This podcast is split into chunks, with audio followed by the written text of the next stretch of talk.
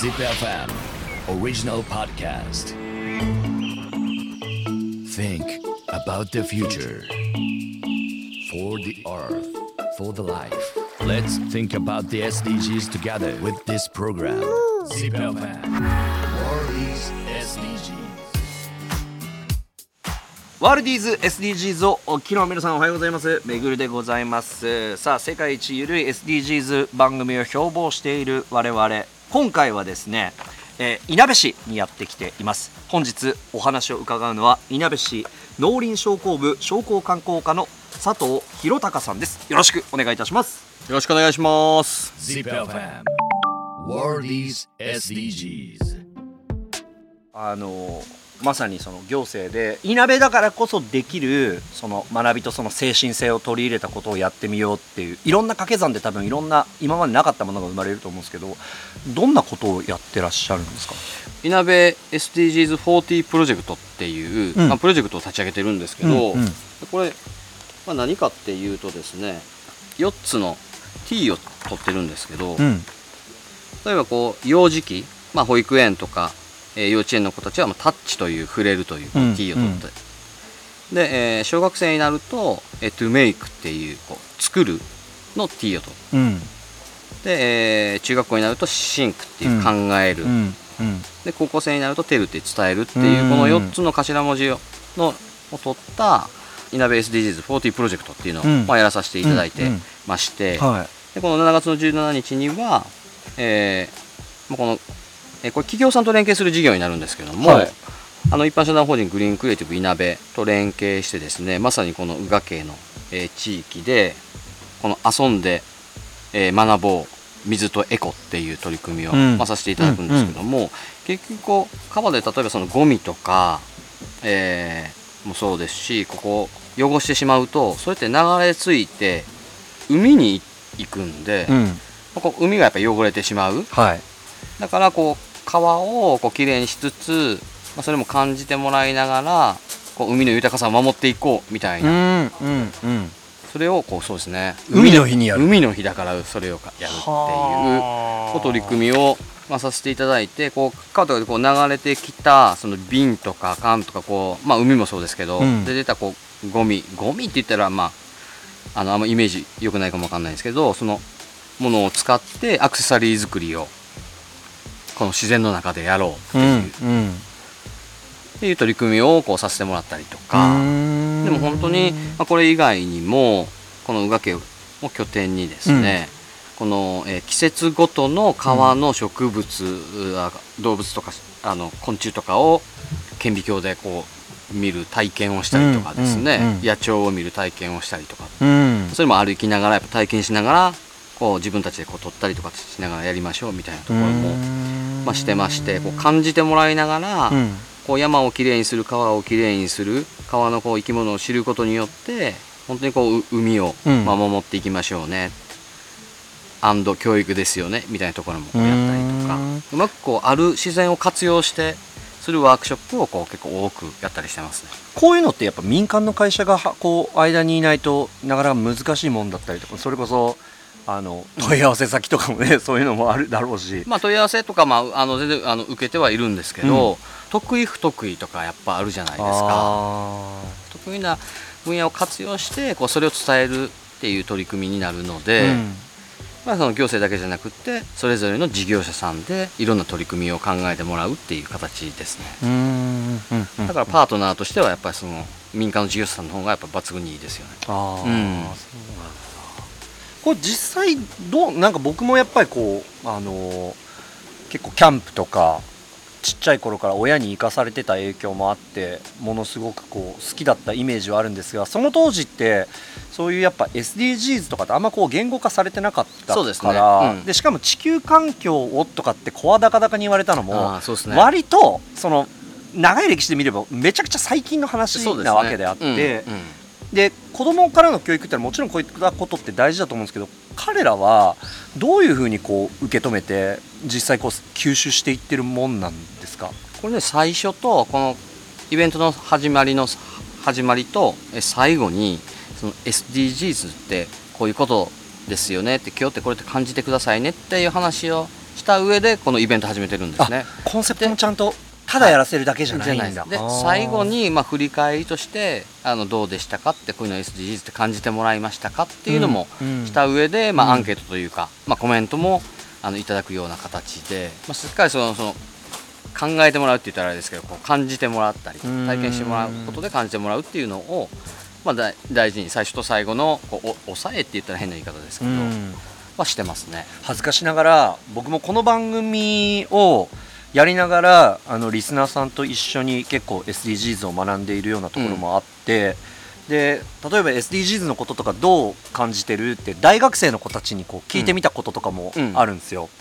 うん、でそしたらいやなんか割と私たちはもう別になんかもう基礎レベルとしてあるよみたいな学校に行くと、うん、もちろんそういう啓蒙のポスターとかもめちゃくちゃ貼ってあるし、うん、その分別とかも、より高いレベルと意識で学校側がもう行っているので、はいはい、授業プログラムの中であのこうもうすでに教え込まれていると、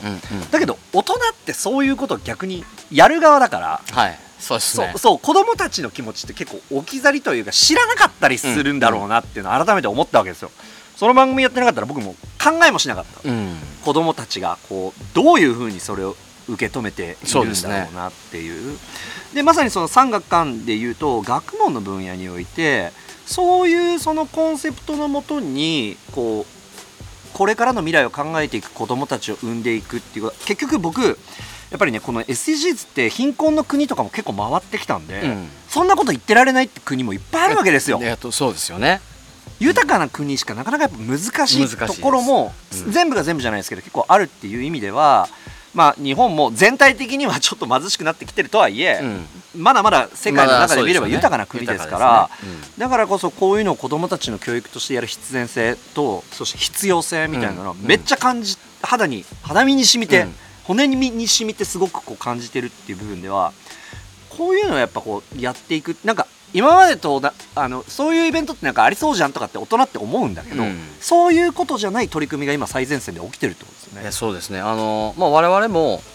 行くんですよ。あの小学校に、えー、出向いて SDGs の授業っていうので本当にこう座学的な説明させさせてもらったりとか今あのカードゲームで SDGs 学べるものもあるんでカードゲームさせてもらったりっていうのでまあ、小学校と中学校お願いして、うん、まあ、その授業カリキュラムもらってあの、まあ、進めてるんですけど、うん、その座学で学べることとやっぱりその現場というか外でやっぱ学べることっていうのはやっぱ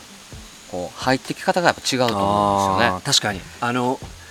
現場で要はここの40プロジェクトの中にも入ったけどタッチ。いやそうなんです。自分で触れるっていう。そこが大事だなっていうふうにやっぱ思ってるのででその先ほどのその大学生の方の別に悪く言うわけでもないですけど基礎知識はやっぱ増えてきてるんですよね、うん、あの小学生たちも、うんうん、でも実際これが本当に SDGs なのかっていうのがやっぱやってみることによって落とし込みっていうか入ってくる具合がやっぱ全然違うと思うので。そこの両輪で進めてる感じですね。例えば15番の陸の豊かさを守ろうって言って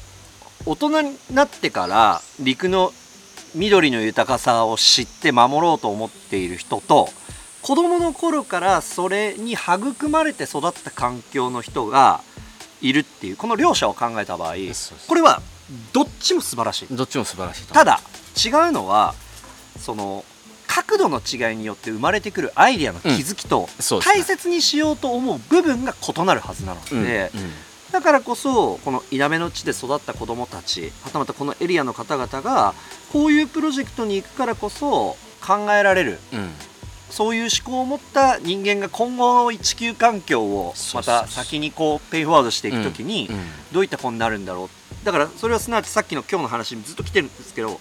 いなべだからできる教育そうですね、うん、っていうのがあって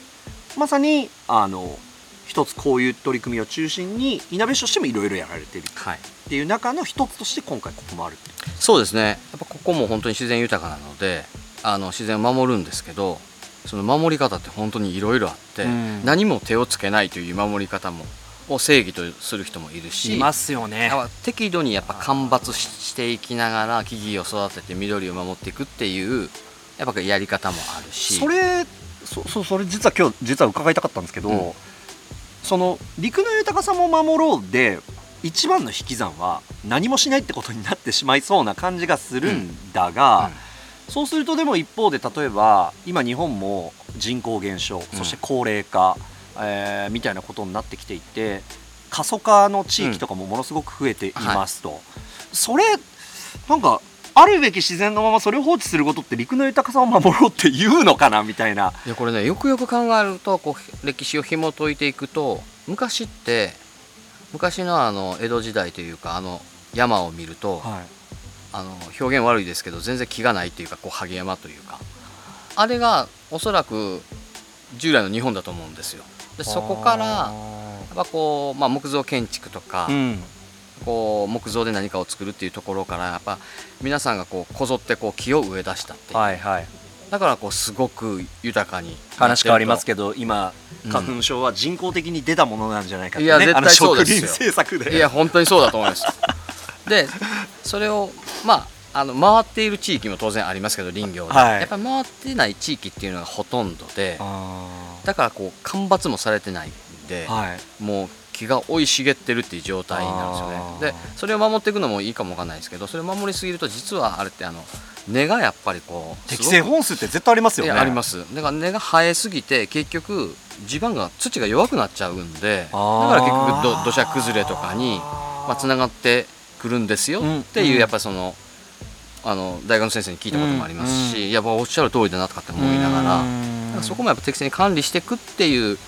たただその切るだけじゃなくてその切った木をこう活用して例えばベンチを作るとか、うん。こう棚を作るとかっていうところにをこう一連でやっていくのがこう SDGs にこう本当につながっていくかなっていうので今そういうのも今年2回ぐらいうん。あの計画させてもらってて。